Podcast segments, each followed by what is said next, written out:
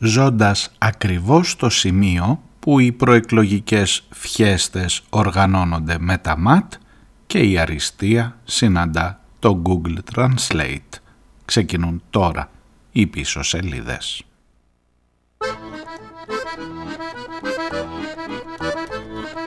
First time I have read the Bible, it had struck me as unwitty. I think it may start a rumor that the Lord ain't got no humor. Put me inside SSC.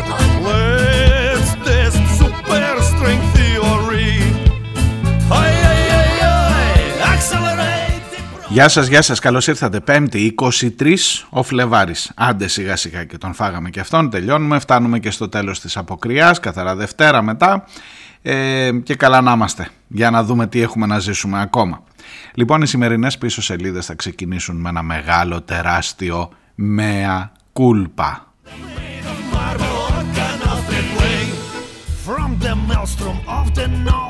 Τα πήρα, τα πήρα τα μηνύματά σας, τα πήρα από πολλούς ταυτόχρονα και μ, τι να σας πω, εκτεθήκαμε. Εκτέθηκα, εκτέθηκα. Αλήθεια σας το λέω, δεν το ήξερα. Παιδιά, ειλικρινά, δεν το ήξερα. Θα μου πεις, είσαι και δημοσιογράφος. Θα μου πεις, θέλεις να εμπλακείς και με τα πολιτικά έτσι πιο ενεργά. Ε, δεν το ήξερα. Ναι, τι να σας πω τώρα. Να σας πω ψέματα, να σας πω... Ε, μάλλον ε, άμα, είσαι, άμα μπεις λίγο σε πιο πολιτικό mood, άμα αρχίσει να κάνεις τον πολιτικό, ε, μπορούσα να σας πω, σας δοκίμαζα, σας δοκίμαζα να δω την ετοιμότητά σας, πόσο θα το καταλάβετε, πόσο θα παρατηρήσετε. Ε, παιδιά, ε, έπεσα από τα σύννεφα κι εγώ. Ξέρετε, δεν ανατρέπει η, η πραγματικότητα σε σχέση με όσα έλεγα εγώ χθες. Δεν ανατρέπει την ουσία του ζητήματος και αυτό είναι κάτι που τουλάχιστον μπορώ να το υπερασπιστώ ακόμα. Αλλά το γεγονός ότι οι πρώην πρωθυπουργοί ε, βλέπετε, ακόμα, ακόμα ασχολούμαι. Θα μου θυμώσει η Νούλη. Πήρα ένα μήνυμα ε, έτσι α, αγανάκτησης. Ε, μια ολόκληρη μου λέει εκπομπή χθες για τον Καραμαλή. Έχει τόσα προβλήματα έξω που τρέχουμε. Έχεις δίκιο. Έχετε δίκιο. Απόλυτο. Απόλυτο. Αλλά κοίτα να δεις τώρα που έκανα το λάθος ε, και τα έβαλα με τους ψηφοφόρους και δεν έπρεπε. Ειδικά σε τέτοιες εποχές που πλησιάζουν εκλογές, λέει δεν πρέπει να τα βάζεις με τους ψηφοφόρους. Είχα άδικο. Στη συγκεκριμένη περίπτωση είχα άδικο. Όσοι δεν καταλαβαίνετε τι λέω τώρα και τι έπαθε αυτός, ε, πάμε να το πάρουμε λίγο από την αρχή. Χθες έκανα μία εκπομπή που σας έλεγα ότι ρε παιδί μου, σκέφτομαι αυτούς τους ανθρώπους που πάνε και ψηφίζουν με αφορμή την υπόθεση του Κώστα Καραμαλή, την απόσυρσή του από την ενεργό πολιτική το ενεργό, πολι- το, η λέξη ενεργός, πολι- ε, το πόσο ενεργή ήταν η πολι- τέλος πάντων, ε, είναι το, το ζητούμενο. Ε, η υπόθεση αυτή για μένα ε, κοίταξε λίγο στις πίσω σελίδες και λέω ότι αυτός εκεί για να βγαίνει στη Βουλή και να είναι τόσα χρόνια υπάρχουν κάποιοι που συνεχίζουν να τον ψηφίζουν. Λάθος. Λάθος.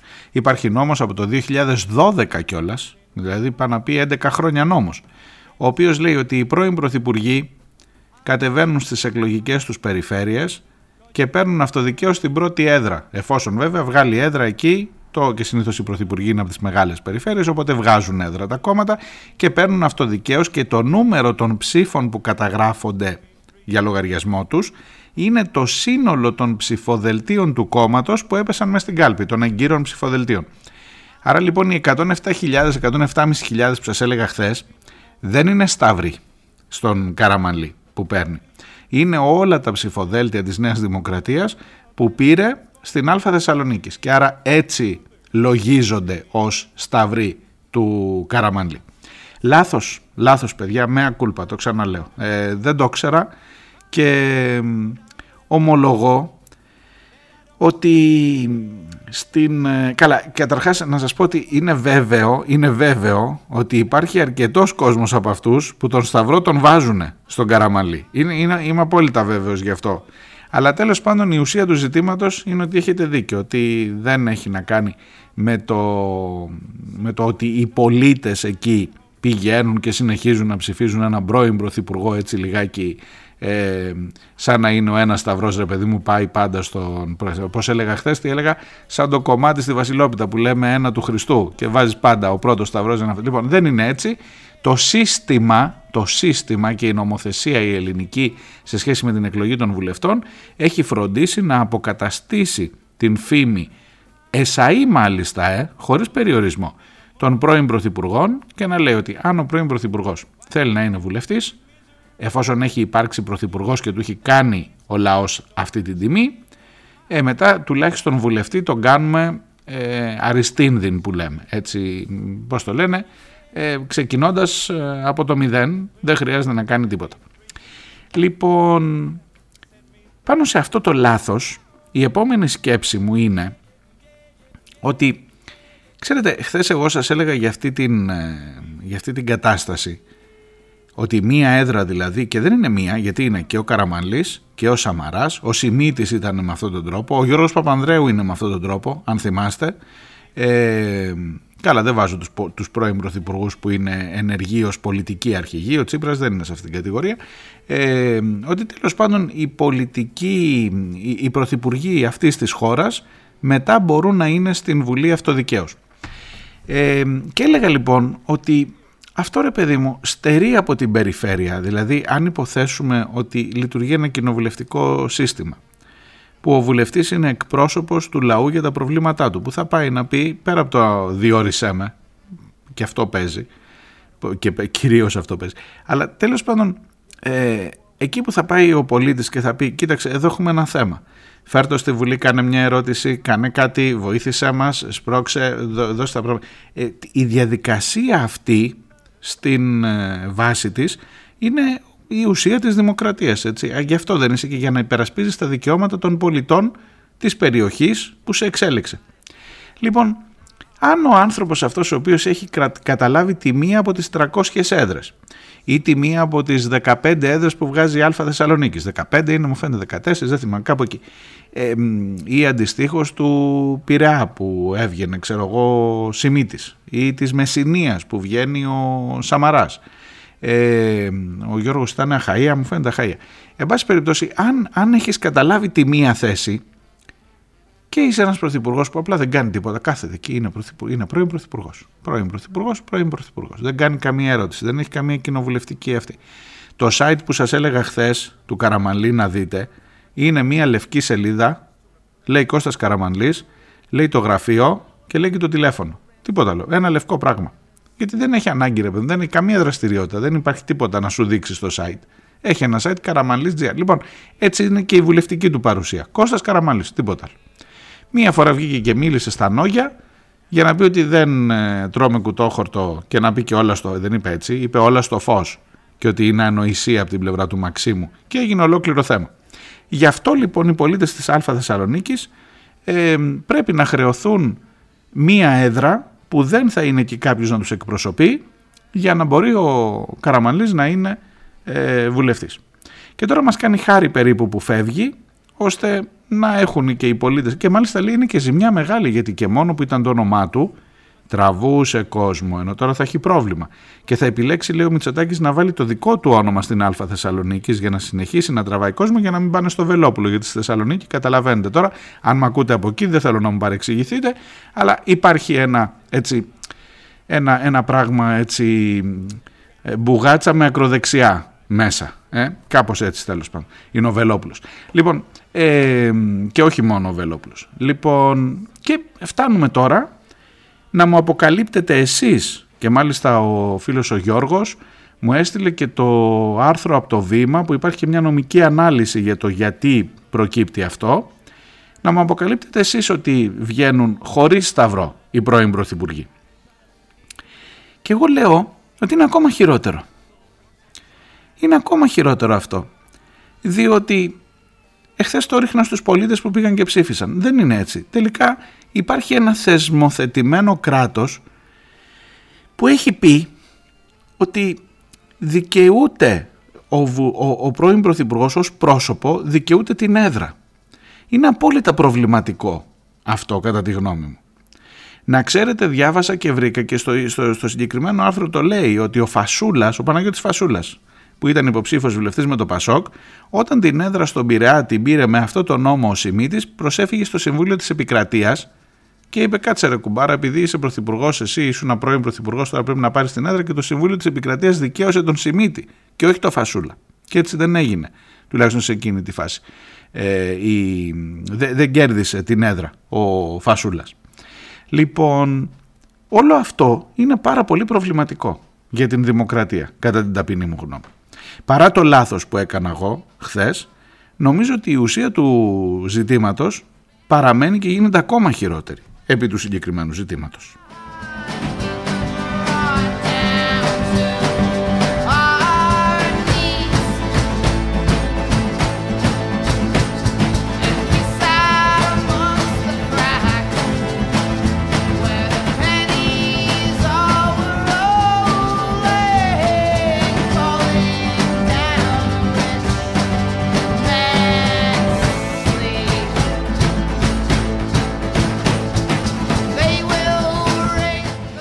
Και ο Δημήτρης μου το στέλνει ότι οι πρώην πρωθυπουργοί εκλέγονται έτσι και ο Αντώνης μου το στέλνει. Ναι, το κατάλαβα. Έχετε δίκιο. Έχετε δίκιο. Αυτός που ακούτε και κάνει και λάθη που και που λέγεται Μάριος Διονέλης. Η εκπομπή λέγεται πίσω σελίδες. Πίσω σελίδες.gr είναι το site όπου μπορείτε να βρείτε και εμένα και τις προηγούμενες εκπομπές και τα λάθη μου και να στέλνετε και τα μηνύματά σας φυσικά.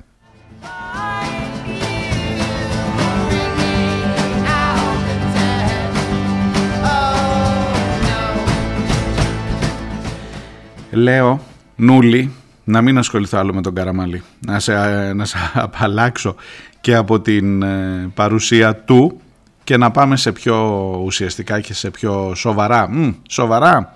Ε, κοιτάξτε να δείτε είμαστε ακριβώς στη φάση όπου συναντιούνται συναντώνται η αριστεία, η θεωρία αυτή η περιβόητη της αριστείας με το Google Translate, παιδιά. Με το πώς θα μεταφράσεις, το ζήσαμε αυτό στην αρχή της πανδημίας με τα σκόιλ ελικίκου και το ξαναζούμε τώρα με την ε, αξιολόγηση. Το θέμα της αξιολόγησης ε, γίνεται όλο και, όλο και πιο φεδρό και πιο τραγικό.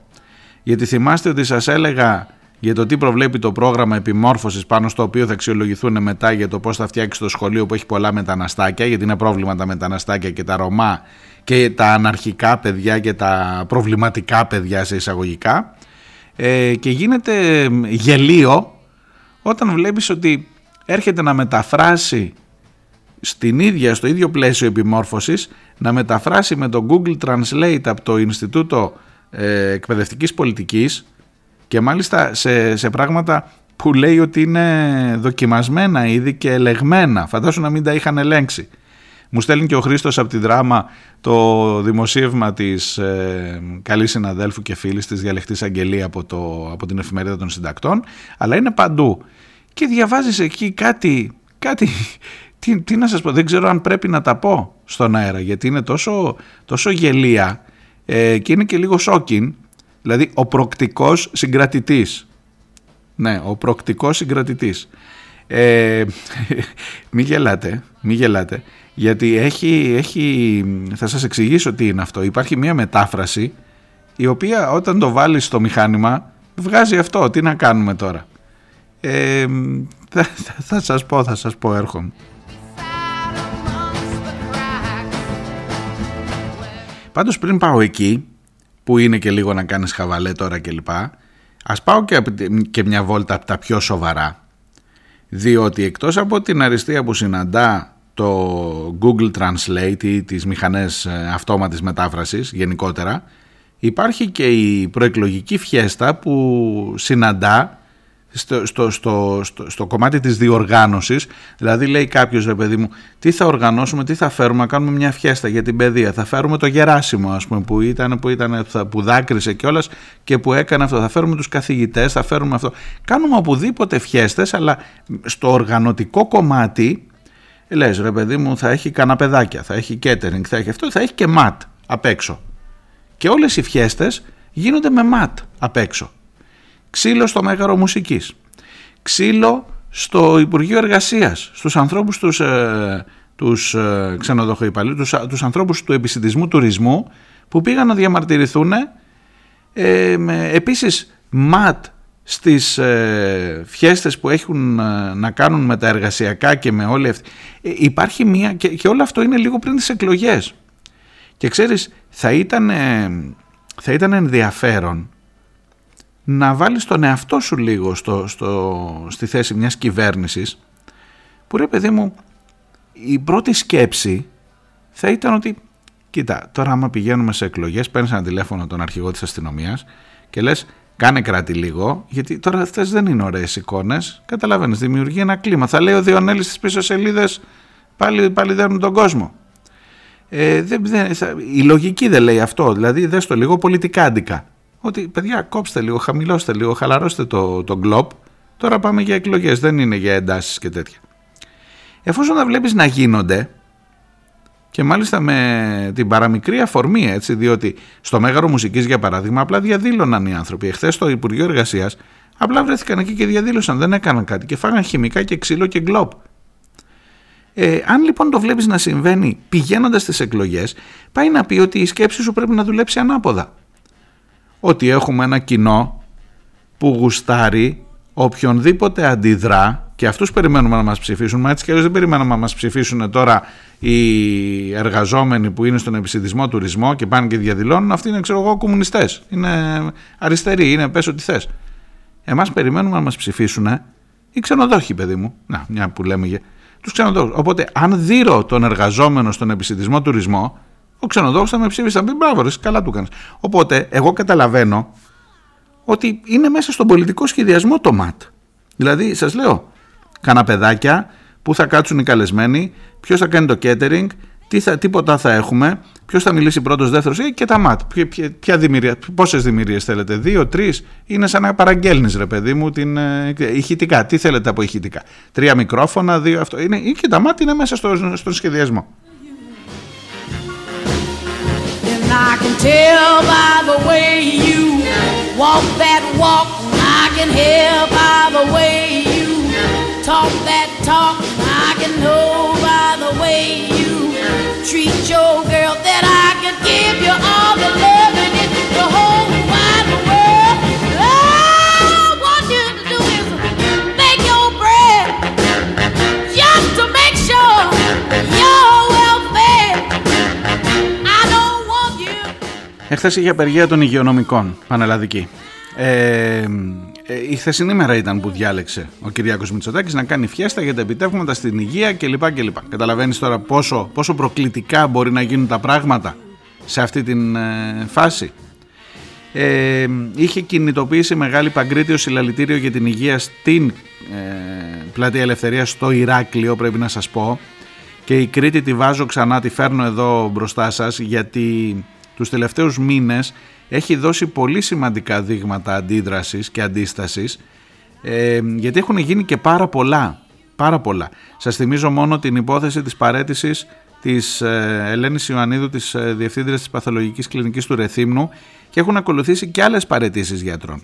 Σας θυμίζω το κλίμα το αρνητικό που υπάρχει στο, Πανεπιστημιακό Νοσοκομείο Ηρακλείου με τους γιατρούς που δεν τους πίστευε η διοίκηση ότι, κάνανε, ότι είχαν κορονοϊό και τους έστειλε να κάνουν με το ζόρι τεστ στο σπίτι. Γίνονται, γίνονται πραγματάκια και υπάρχει και το πολύ μεγάλο θέμα της συγχώνευσης των νοσοκομείων στην Ιεράπετρα, στην, στη, στο Λασίθι που κυρίως παίρνει μπάλα την Ιεράπετρα και τη Σιτία και τον Άγιο για να τα κάνουμε ένα γιατί η Τρόικα και ο Σόιμπλε από τότε από το 10 και οι διάδοχοι του του Σόιμπλε δεν μπορούν να καταλάβουν ότι το Λασίθι ας πούμε έχει τρεις πόλεις που είναι σε απόσταση μία από την άλλη με μεγάλο πληθυσμό και πρέπει να έχουν νοσοκομείο και όχι αγροτικό ιατρείο.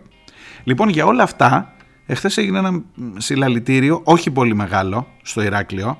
Δηλαδή, με βάση τις κινητοποιήσεις που έχουν γίνει το προηγούμενο διάστημα και στην Ιεράπετρα που είχε για τα δεδομένα της πόλης ασύλληπτα πολύ κόσμο, 20.000 άνθρωποι και, ε, και στο Ρέθυμνο επίσης, το ότι το ραντεβού που δινόταν για το Ηράκλειο σου έδινε την εντύπωση ότι ρε παιδί μου θα έχει κόσμο, θα γίνει χαμός, τελικά εντάξει είχε κόσμο αλλά δεν ήταν η λαοθάλασσα, λαοθάλασσα που περίμενες για να δεις να διαδηλώνει. Στην Αθήνα υπήρξαν κινητοποιήσεις των εργαζόμενων στο, στην υγεία. Γενικώς ο χώρος της υγείας, σας θυμίζω όταν λέμε υγεία, έτσι τώρα να κάνω μια μικρή παρένθεση, θα θυμάστε πάντα Μαρέβα Μητσοτάκη βγαίνουμε στα μπαλκόνια να χειροκροτήσουμε τους υγειονομικούς. Κλείνει η παρένθεση. Μετά έρχονται τα ΜΑΤ και τα χημικά και οι απολύσεις και όλο αυτό το πράγμα ε, ο χώρος της υγείας είναι στα κάγκελα αυτή την περίοδο. Ταυτόχρονα με το χώρο του πολιτισμού φυσικά δεν έχει τελειώσει το ζήτημα των καλλιτεχνών και του Προεδρικού Διατάγματος 85 και φυσικά σε ό,τι αφορά τα θέματα της εκπαίδευσης που είδαμε ε, την, ε, τον αυταρχισμό και τη συμπεριφορά που είχαν τα ΜΑΤ απέναντι στους ανθρώπους που διαδήλωναν έξω από το Μέγαρο Μουσικής. Μέσα ήταν ο Γεράσιμος που δάκρυζε ευγνωμονώντας την κυβέρνηση που τον έκανε μόνιμο από αναπληρωτή.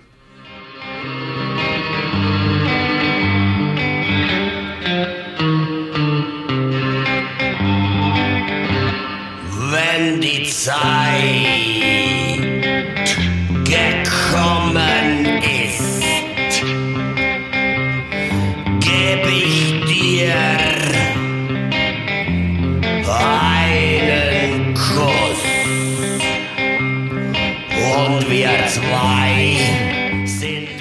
Για τον Γεράσιμο αυτόν τον ε, καθηγητή που κάναμε, ασχοληθήκαμε πολύ εδώ χρωστάω ένα μήνυμα του φίλου του Αντώνη από την αρχαία Ολυμπία. Προς Γεράσιμο μου λέει όχι Γεράσιμε δικαιωμένος ναι ευγνώμων όμως όχι Ευγνώμονες νιώθουμε απέναντι σε κάποιον ο οποίος κάνει την υπέρβαση και όχι το αυτονόητο και μάλιστα όταν έχει και την υποχρέωση να το πράξει. Δεν το κατάλαβες ότι έστω και άθελά σου σε εκμεταλλεύτηκαν, ακόμα και τα δάκρυά σου που γρήγορα στέγνωσαν στις παλάμες των χειροκροτητών σου. Αυτά τα δάκρυα θα έπρεπε να τα ενώσεις με τα δάκρυα των συναδέλφων σου που έδιναν τον δικό τους αγώνα έξω στο πεζοδρόμιο, δίνοντάς τους κουράγιο και ελπίδα για να δικαιωθούν και αυτοί όπως εσύ και όχι μέσα στη στημένη φιέστα, εκτός αν άλλαξες στρατόπεδο.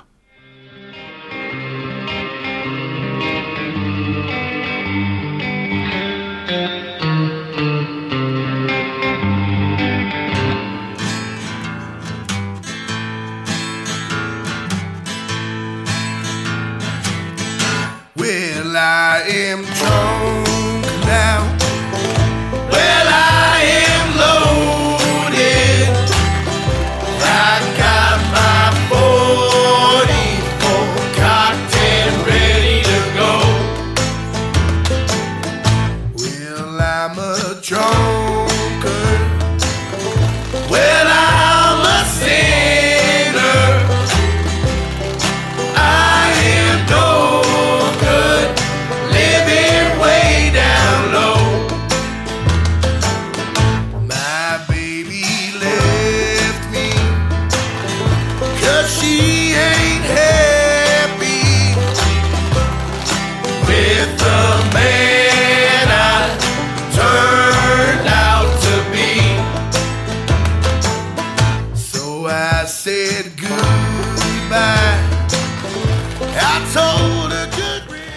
Αρκετά είναι τα μηνύματά σας που έχω πάρει και για μια πληθώρα θεμάτων ε, που ξε- ξεκινούν από τα θέματα τα εσωτερικά μας και φτάνουν μέχρι τα ζητήματα του πολέμου στην Ουκρανία. Αύριο σας θυμίζω είναι η επέτειος από τον ένα χρόνο της εισβολής ναι περί εισβολής πρόκειται το λέω για διάφορους στο facebook θα, θα τα πω παρακάτω που θεωρούν είναι, ακό- είμαστε ακόμα εκεί ρε παιδί μου γι' αυτό καμιά φορά απογοητεύομαι ξέρεις ε, με εμάς με το, με, την, με το επίπεδο του διαλόγου μας είπα χθες για τον Biden ότι δεν μιλά καθόλου ούτε ο Ζελένσκι φυσικά για την ειρήνη αμέσως έρχεται η κατηγορία ότι είσαι με τον Πούτιν δεν λες τίποτα κακό για τον Πούτιν Άντε τώρα να βγάλεις άκρη.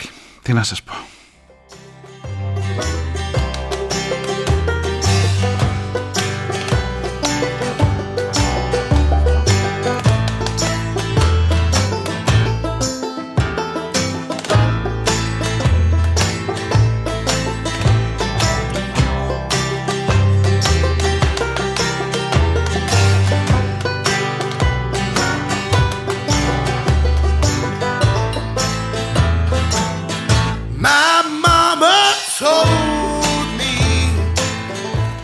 Λοιπόν, πηγαίνουμε προς το διάλειμμα. Στο δεύτερο μέρος έχω τώρα ανοίξει λογαριασμούς. Να σας πω, αν είμαι με τον Πούτιν ή όχι, αν τα παίρνω από την πρεσβεία της Ρωσίας.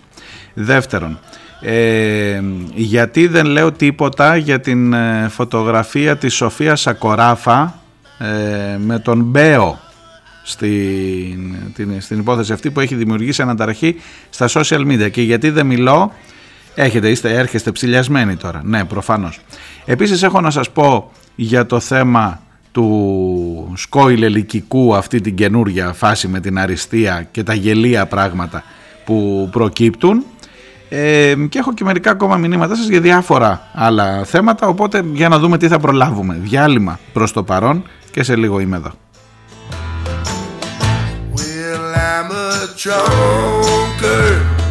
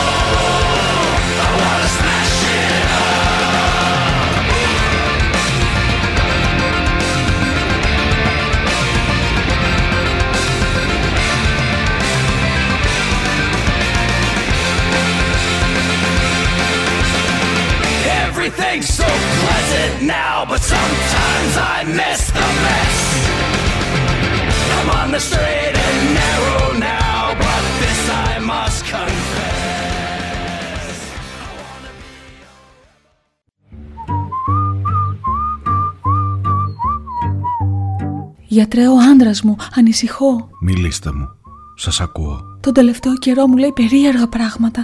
Μου λέει πως ίσως ο Κυριάκος να μην είναι και τόσο κακός, πως η αριστεία μπορεί να πάει τη χώρα μπροστά. Μου λέει πως ο ΣΥΡΙΖΑ είναι κόμμα της αριστεράς και της οικολογίας. Τα βράδια πετάγεται ιδρωμένος και μονολογεί «Πασόκ, σώσε μας!» Πάρτε αυτό, θα τον βοηθήσει Πίσω σελίδες. Μία ώρα κάθε μέρα. Δευτέρα με Παρασκευή. Όλα θα πάνε καλά. I see my redhead mess bed tear shed queen bee miss squeeze. πίσω σελίδες.gr Smells, tells,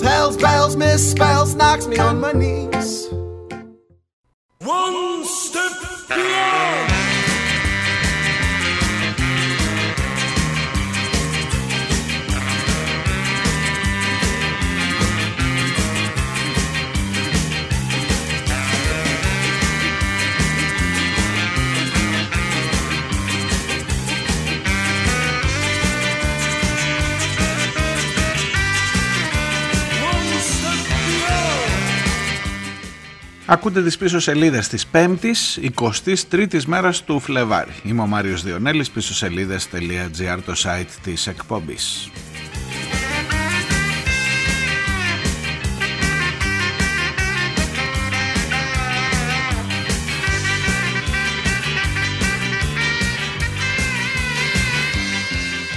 Η εκπομπή συνίσταται με χαρτί γιατρού ε, ιδιαιτέρως αν είστε τακτοποιημένο φρικιό. Ε, δεν το λέω εγώ, το, το λέει η διαδικασία της ε, επιμόρφωσης που πρέπει να υποστούν οι νεοδιοριζόμενοι εκπαιδευτικοί για να ε, προχωρήσει η διαδικασία της ε, ενσωμάτωσής τους στο, να, να αξιολογηθούν φυσικά και να ενσωματωθούν έχουν ήδη ενσωματωθεί δηλαδή, αλλά πρέπει να περάσουν υποχρεωτικά και από αυτή τη διαδικασία της, αξι... της επιμόρφωσης πρώτα και μετά αξιολόγησης. Και έρχεσαι εδώ στην επιμόρφωση και λες για να δούμε τι θα τους μάθουν αυτούς τους ανθρώπους. Σας θυμίζω τα προηγούμενα που είχαν να κάνουν με το πώς θα διαχειριστείς τα αναρχικά παιδιά, πώς θα, ε, θα, θα διαχειριστείς τα μεταναστόπουλα και τη φήμη του σχολείου που έχει μεταναστόπουλα κλπ. κλπ εντελώς χρυσαυγήτικης φιλοσοφίας και λογικής ερωτήσεις. Τώρα έχουμε το, το επιμορφωτικό στάδιο. Ακούστε τώρα να δείτε ποιο είναι το δράμα που ζουν οι εκπαιδευτικοί και μαζί τους το ζούμε και εμείς όλοι.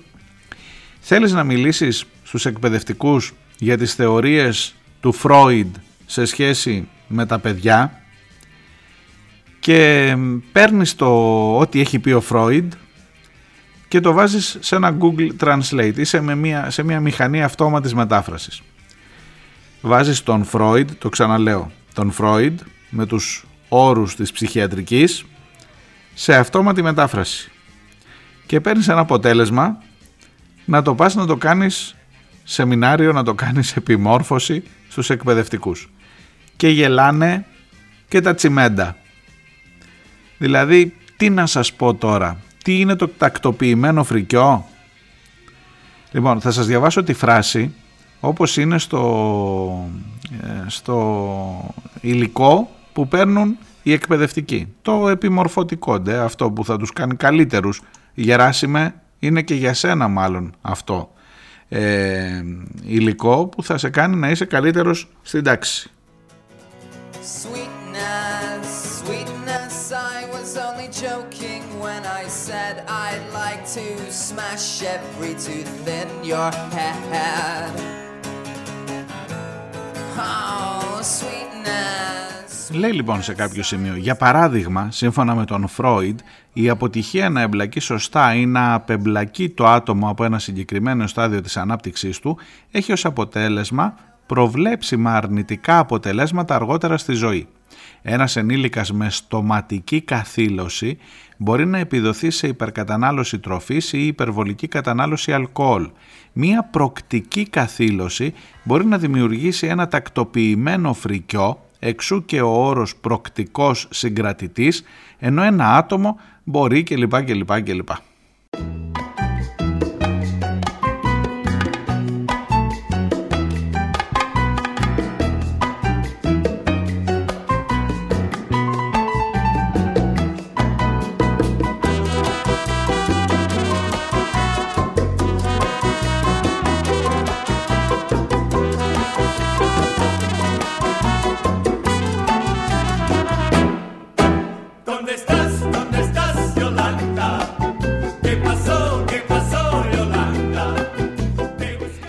Έρχεσαι εσύ τώρα και καλά εσύ που με ακούς και καλά εγώ που τα λέω εδώ από το ραδιόφωνο να κάνουμε λίγο πλάκα. Φαντάσου να είσαι τώρα ο εκπαιδευτικός και να προσπαθήσεις να καταλάβεις τι σημαίνει το τακτοποιημένο φρικιό που σου το δίνουν ως υποχρεωτικό, πρόσεξε να δεις είναι υποχρεωτικό να παρακολουθήσεις αυτή την επιμόρφωση διότι μετράει στον φάκελό σου το αν την παρακολούθησες την επιμόρφωση. Επιμορφώνεσαι τώρα και δεν το έχεις καταλάβει να καταλάβεις τι είναι το τακτοποιημένο φρικιό και ο προκτικός συγκρατητής. Ε, και δεν ξέρω αν έχεις και κάποια βοήθεια θα ίσως αυτό να χρειάζεται να το ψάξουμε. Δηλαδή μπορείς να αναζητήσεις να στείλεις ένα email ρε παιδί μου ή εκεί που κάνεις την, την επιμόρφωση. Υπάρχει κάποιος να ρωτήσεις επιμορφωτής. Θα είχα πολύ μεγάλη περιέργεια. Να πεις τι, τι εννοεί εδώ κύριε δεν καταλαβαίνω. Να κάνεις και εσύ λίγο το μαθητή. Τι εννοεί εδώ για πείτε μου. Δεν, δεν το πιάνω. Να τον, τον βάλεις αυτόν να σου εξηγήσει τι είναι το τακτοποιημένο φρικιό.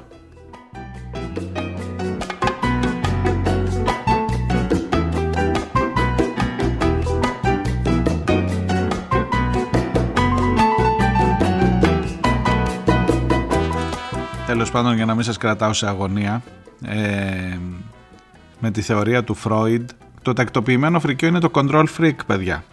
Είναι ένας άνθρωπος ο οποίος λέει όταν δεν έχει περάσει από το έχει κολλήσει σε κάποια στάδια όπως τα έχει ορίσει ο Φρόιντ για την ψυχο, ψυχιατρική ε, επιστήμης σε ό,τι αφορά την, την, τα, τα στάδια εξέλιξης του παιδιού το στοματικό, το προκτικό στάδιο κλπ. Αυτά που μαθαίναμε λιγάκι έτσι έστω διαγώνια όταν ε, ήταν να γίνουμε γονείς και καταλαβαίναμε λιγάκι σε τι φάση είναι το πως το παιδί ζορίζεται να, να μπει στη φάση του να μάθει να χρησιμοποιεί την τουαλέτα και λοιπά και τα ψυχολογικά ζητήματα που προκύπτουν από αυτό και τις αλλαγές στο χαρακτήρα του και τη μεγάλη αγωνία που έχει ε, που βιώνει και το ίδιο. Τώρα τι να σας τώρα πρέπει να κάτσεις να κάνεις. Λοιπόν πας να πεις για αυτά τα πολύ σοβαρά πράγματα. Ο Φρόιντ μια χαρά τα έλεγε. Πας να πεις για αυτά τα πολύ σοβαρά πράγματα στον εκπαιδευτικό να μάθει ρε παιδί μου γιατί δεν του τα άμαθες υποτίθεται ούτε στο πανεπιστήμιο ούτε είναι, είναι χαζό, είναι βλακία από την αρχή μέχρι το τέλος πέρα από το ότι είναι προσβλητικό ε, Γεράσιμε εδώ να δεις κλάμα που πρέπει να ρίξεις για αυτά τα πράγματα και τέλος πάντων πας να του πεις ότι ναι, λέει ο Φρόιντ ότι αν το παιδί έχει μείνει σε ένα στάδιο, αν ένας άνθρωπος έχει μείνει σε αυτό το στάδιο και δεν έχει προχωρήσει, μπορεί να δεις έναν άνθρωπο ο οποίος τελικά καταλήγει να είναι control freak. Ε, ναι, το control freak είναι τακτοποιημένο φρικιό. Τι, τι δεν θέλετε, τι, τι δεν καταλαβαίνετε. Ο δε προκτικός συγκρατητής είναι το anal retentive. Αυτό είναι η κατάσταση ενός ανθρώπου με βάση την ψυχιατρική που είναι, πώς να σας το πω στα ελληνικά ρε παιδί μου, ξέρω εγώ έτσι λίγο ψυχαναγκαστικός, ότι μπορεί να είναι, ε, ναι ξεκινάει από το, από το προκτικό στάδιο του παιδιού που είναι σε μια τέτοια κατάσταση όταν προσπαθεί και ζορίζεται να μάθει την τουαλέτα. Ε, το λέει ο Φρόιντ anal retentive ή τουλάχιστον το λέει το βιβλίο που αναφέρεται στον Φρόιντ. Έχει και την, έχει και την παράθεση. Λέει Little και McGiven 2016 είναι κάποιοι επιστήμονες προφανώς που έγραψαν ένα βιβλίο με αναφορά στο Φρόιντ και το παίρνουμε αυτό από την αναφορά στο βιβλίο. Το βάζουμε στο Google και σου βγάζει τελικά προκτικό συγκρατητή το Anal Retentive ενώ θα έπρεπε να, γίνει, να πει ότι είναι ένα ψυχαναγκαστικό άτομο. Ένας άτομο, ένας άνθρωπος που γίνεται ρε παιδί μου επειδή έχει διάφορα θέματα ψυχιατρία. Προσπαθεί να εξηγήσει. Και θα κάνει αυτούς εδώ προκτι... anal retentives και control freak. Δηλαδή η πρώτη control freak είναι η κεραμαίος που να πάρει ευχή που προσπαθεί να ελέγξει τα πάντα και να, δηλαδή είναι ντροπή, είναι ντροπή ρε παιδί μου, αλήθεια σας λέω. Τέλος πάντων, αυτό καταλάβατε. Το τι γίνεται πάλι στο Facebook, στα social media, στα Twitter κλπ. Φαντάζομαι όλο και κάπου θα έχετε πέσει πάνω σε κάτι από όλα αυτά. Ε, εντάξει, εντάξει, εντάξει.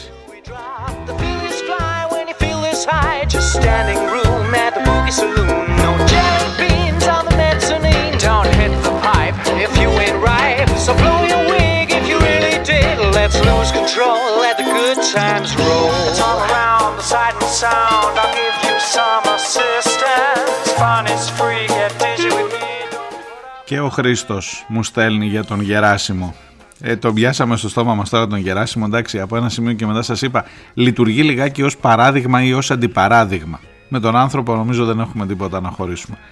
Ε, και γενικά ήταν και συμπαθής ως φυσιογνωμία νομίζω ξέρετε καμιά φορά ρε παιδί μου βλέπεις έναν άνθρωπο και λες ε, Λοιπόν, η κριτική προς τον Γεράσιμο δεν αφορά ούτε για το ότι είναι υπέρμαχος της αξιολόγησης, ούτε για τις πολιτικές του προτιμήσεις. Ούτε φυσικά είναι αυτός που φταίει ώστε να λιθοβοληθεί, μου λέει ο Χρήστος. Ο οποίος Χρήστος, σας υπενθυμίζω, είναι εκπαιδευτικός στην ε, δράμα. Από τη στιγμή που δέχτηκε συνειδητά να εκτεθεί δημόσια, θα δεχτεί και κριτική. Είναι απολύτως θεμητό και δικαιολογημένο, ειδικά οι νεοδιόριστοι, να συμμετέχουν πρόθυμα ή απρόθυμα στην αξιολόγηση. Αντικειμενικά μετά από χρόνια ταλαιπωρίας ως αναπληρωτές δεν είναι εύκολο να αντιδράσουν στον στιγνό εκβιασμό. Αυτοί που πρέπει να βγουν μπροστά είναι οι εδώ και χρόνια διορισμένοι εκπαιδευτικοί που στο κάτω-κάτω ξέρουν που πατάνε. Η δική μου τουλάχιστον κριτική, ίσως λίγο σκληρή όμως σε καμιά περίπτωση χλεβασμός, προς τον Γεράσιμο εννοεί, έχει να κάνει με την ευγνωμοσύνη του. Κανονικά ευγνωμοσύνη χρωστάνε στον κάθε αναπληρωτή Γεράσιμο οι γονείς και οι μαθητές. Κυρίως όμως ευγνωμοσύνη του χρωστάνε οι πολιτικοί γιατί εδώ και δεκαετίες οι χιλιάδες όμοιροι αναπληρωτές κρατάνε όρθιο το σύστημα. Δίνουν ό,τι έχουν και δεν έχουν τόσο επαγγελματικά όσο και από την προσωπική τους ζωή. Κόντρα όμως σε κάθε λογική ο Γεράσιμος νιώθει ευγνωμοσύνη. Για να νιώσει όμως κάποιος ευγνωμοσύνης στην περίπτωση αυτή θα πρέπει να κατεβάσει το διακόπτη ή να βουτήξει το, το κεφάλι στη γυάλα με τα χρυσόψαρα και να ξεχάσει εντελώς ποιοι κυριαρχούν τα τελευταία 50 χρόνια στην εξουσία με αποτέλεσμα να καθορίζουν αποφασιστικά τις ζωές των γεράσιμων αυτού του τόπου. Ποιοι ακόμα και όταν τα ταμεία ήταν γεμάτα άφηναν τα σχολεία με χιλιάδες κενά για να συντηρείται η ομοιρία των αλαπληρωτών γεράσιμων. Ποιοι απέλησαν εκπαιδευτικούς, ποιοι θεωρούσαν περιτούς γιατρούς και νοσηλευτές και έκλειναν νοσοκομεία.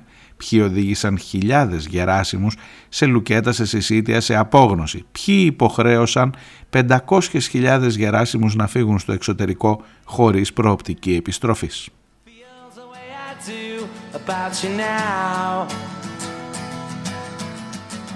Κατεβάζοντας λοιπόν το διακόπτη δεν αναγνωρίζεις κανέναν από αυτούς. Βλέπεις γύρω σου αγγέλους, οπότε λογικό είναι να νιώθεις πια ευγνωμοσύνη. Ασφαλώς δικαίωμά σου, όμως είναι πραγματικό λυπηρό, πραγματικά λυπηρό Γεράσιμε, αυτόν τον πραγματικά αξιοθαύμαστο δεκαετή αγώνα σου να τον παραδίδεις σε οποιασδήποτε απόχρωσης κομματικό ακροατήριο. Ένα ακροατήριο που το καθοδηγούν σε κάθε σου λέξη να χειροκροτάει. Όμως εκτός από σένα χειροκροτάει κυρίως αυτούς που ήταν υπεύθυνοι για την ομοιρία και την ταλαιπωρία σου. Υποκειμενική και μη τεκμηριωμένη άποψή μου λόγω έλλειψης γνώσεων, όμως η περίπτωση Γεράσιμου μάλλον σε σύνδρομο Στοκχόλμης παραπέμπει. Μην ανησυχείς όμως Γεράσιμε, όλα θα πάνε καλά που λέει και ένας φίλος στο ραδιόφωνο, είναι από το χωριό, δεν τον ξέρεις.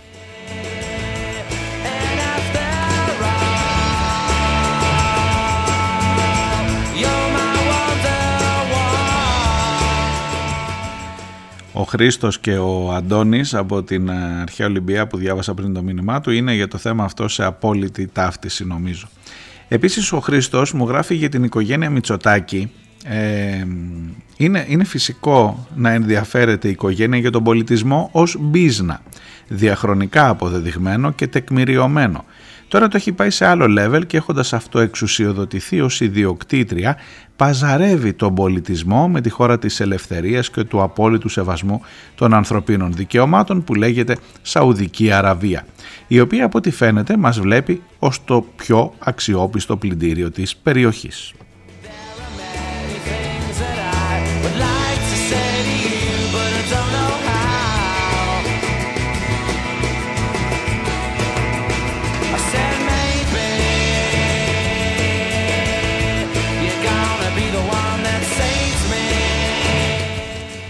Και μου στέλνει ο, ο Χρήστος διάφορα links ε, που περιγράφουν εκείνη την περίεργη ιστορία με την εμπλοκή της Σαουδικής Αραβίας και του πρίγκιπος, θυμάστε που είχε έρθει εδώ, ο Μπιν Σαλμάν, ε, και την υπόθεση της από κοινού διεκδίκησης του Μουντιάλ.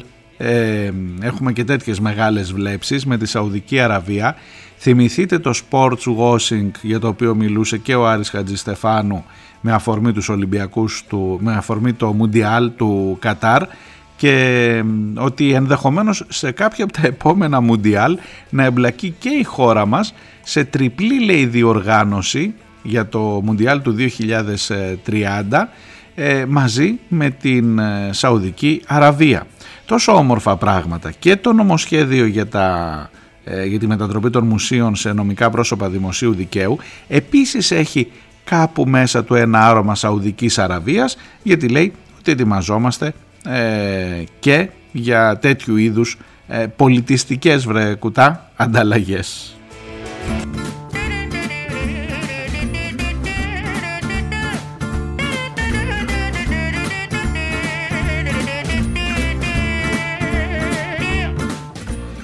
Να μην σας τα απολογώ ένα μεγάλο το ρεπορτάζ πρέπει να το αναζητήσετε είναι στο News 247 ε, έχουμε υπογράψει μνημόνιο συνεργασίας για τον πολιτισμό με την Σαουδική Αραβία όταν ήρθε εδώ ο πρίγκιπας η κυρία Μενδώνη με τον πρίγκιπα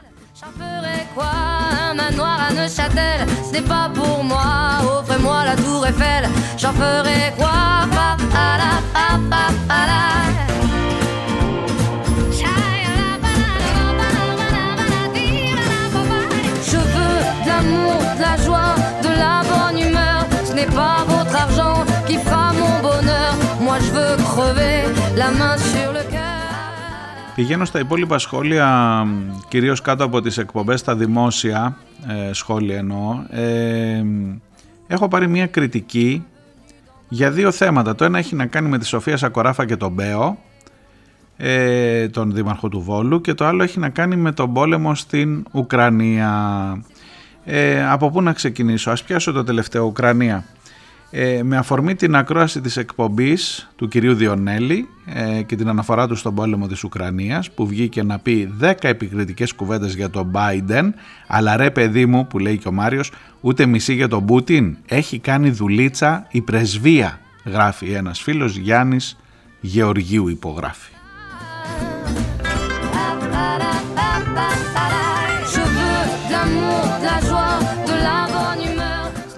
Όπως σου απάντησα, αν, αν μπεις στον κόπο να διαβάσεις ένα μεγάλο ρεπορτάζ ε, στα αγγλικά και εκεί, ε,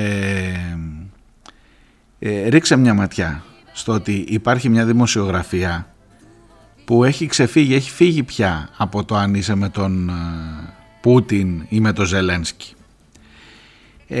και το να είσαι με την ειρήνη και με την αλήθεια, κυρίως με την αλήθεια, είναι πάρα πολύ μεγάλο προνόμιο ε, ότι ο Σάιμουρ Χέρς έχει περιγράψει το, με ακριβέστατη ευκρίνεια, με απόλυτη ευκρίνεια, το πώς έγινε η διαδικασία Βέβαια, η, ο Λευκός Οίκος έχει πει ότι πρόκειται για ένα fiction όλο αυτό.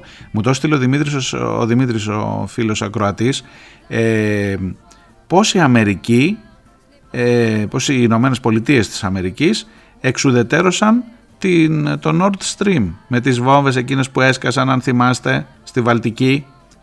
Και περιγράφει, τι να σας πω τώρα, ψάξτε το να το βρείτε, ε, περιγράφει πώς οι ομάδες εκπαιδεύτηκαν στις Ηνωμένες Πολιτείες, πώς έφυγαν και το ανέλαβε όχι οι ειδικές δυνάμεις που δίνουν λογαριασμό στο Κογκρέσο αλλά το ναυτικό που έχει άλλους όρους, το πού πήγανε, το πώς με την Ορβηγία έγινε η συνεργασία για να επιλεγεί η συγκεκριμένη περίοδος, το πώς ε, διάλεξαν μια περίοδο που κάνουν έτσι και αλλιώς κάποιες ασκήσεις κάθε χρόνο στη συγκεκριμένη περιοχή για να καμουφλάρουν, το πώς καμουφλάρανε τις βόμβες που μπήκαν. Ένα, ο Σάιμουν Χίρς έχει, είναι βραβευμένος με Πούλιτζερ και είναι από τους δημοσιογράφους που δεν μας τα λόγια του και που έχει πει ε, έχει, έχει δώσει ένα συγκεκριμένο, ένα απόλυτα ε, θα μπορούσε να είναι σενάριο ταινίας, γι' αυτό του λέει ο Λευκό Οίκο Fiction. Αλλά διαλέξτε εσείς, ρε παιδί μου, από, ποιο, από πού θα ενημερωθείτε, ξέρω εγώ. Από πού είμαι. Εγώ δεν είμαι αντικειμενικός Γιάννη Γεωργίου. Δεν είμαι. Δεν είμαι αντικειμενικό, αντικειμενική δημοσιογραφία. Αν θέλεις, θα βρεις. Ε, τι να σου πω, στον Πρετεντέρη, στο Χατζηνικό. Εγώ δεν είμαι, δεν είμαι αντικειμενικός. Έτσι. Λοιπόν, το αν τα παίρνω από την πρεσβεία, τι να σου πω τώρα, μπορείς να το αποδείξεις. Μπορώ να το. Α, άκου, άκου θα πας στο, στη σελίδα, στο πίσω σελίδες ή στο Dionellis.gr, το ίδιο site είναι, εκεί που λέει About Me, έχει ένα τέτοιο που λέει πόθεν έσχες ρε εσύ. Ψάξ' το λίγο να δεις. Θα μου πεις μπορεί να το έχεις κρύψει. Θα σου πω ότι νομίζω ότι είμαι ο μόνος, όχι για να το υπερηφανευτώ, αλλά θα το υπερηφανευτώ. Είμαι ο μόνος δημοσιογράφος αυτή τη στιγμή στη χώρα, μακάρι να υπάρξει κι άλλος, που λέει που δημοσιεύω θα δεις ακριβώς πόσα λεφτά παίρνω, από πού και πόσα. και από τον Sky και από την εφημερίδα των συντακτών και από τις πίσω σελίδες θα δεις ακριβώς τα έσοδά μου. Είναι όλα καταμετρημένα μέχρι το τελευταίο ευρώ. Έτσι. Και μπορείς να πάρεις μια εικόνα για το ποιος είμαι εγώ και για το αν τα παίρνω από την πρεσβεία ή δεν τα παίρνω από την πρεσβεία και αν έχω εγώ καμία σχέση με την πρεσβεία. Επειδή εσύ θέλεις οπωσδήποτε να είμαστε με τον Biden και με τον Ζελένσκι. Εν πάση περιπτώσει, εντάξει, το σταματάω μέχρι εδώ, ίσως δεν αξίζει και παραπάνω κουβέντα.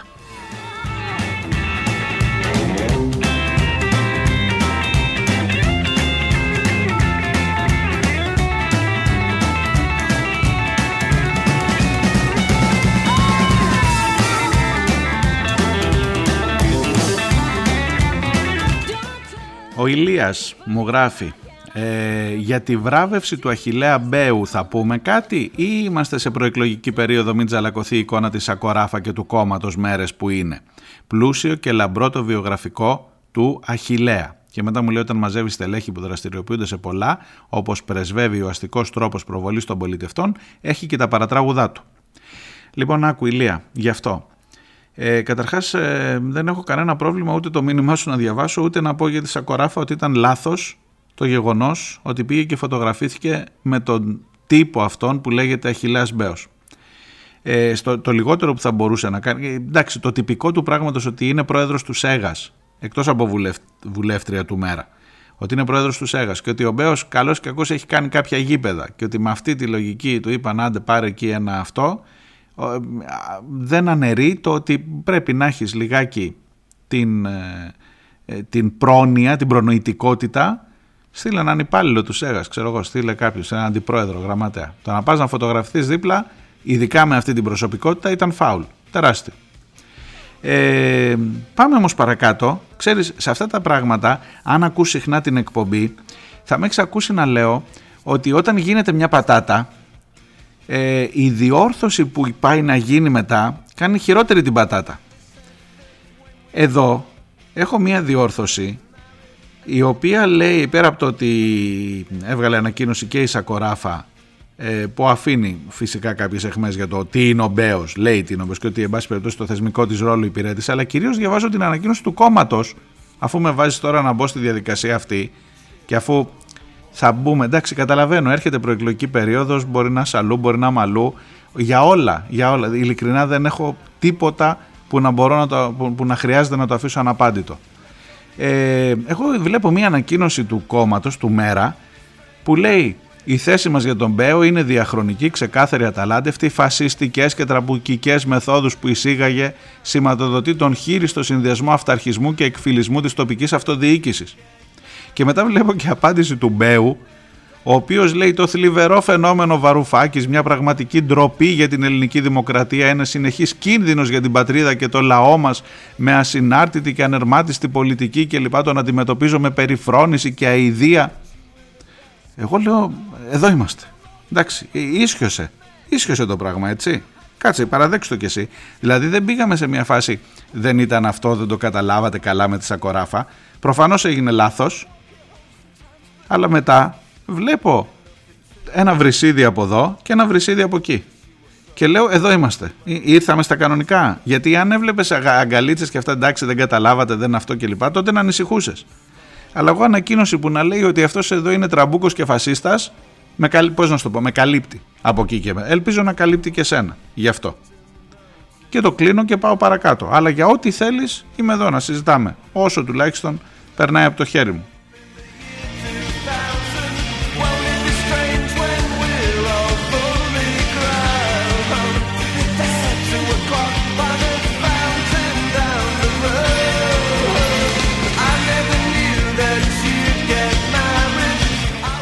Επήλθε, πώς το λένε οι νεοδημοκράτες, επήλθε η κανονικότητα. Αυτή είναι η κανονικότητα. Μεταξύ, αυτή είναι μια, μια κανονικότητα που μπορώ να φανταστώ εγώ μεταξύ ΜέΡΑ και Βαρουφάκη και Μπέου.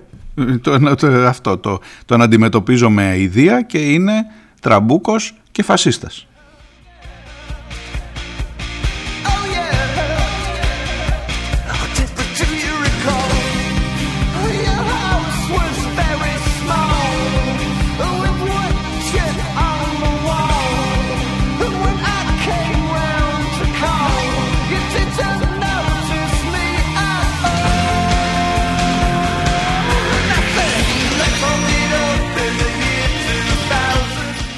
Θα κλείσω με την αναφορά στον Ευάγγελο Βενιζέλο.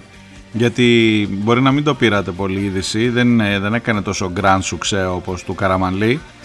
Αλλά και ο Ευάγγελος Βενιζέλος είπε ότι δεν θα είναι στα ψηφοδέλτια του Πασόκ. Οπότε έχουμε δύο υποψηφίους προέδρους της Δημοκρατίας.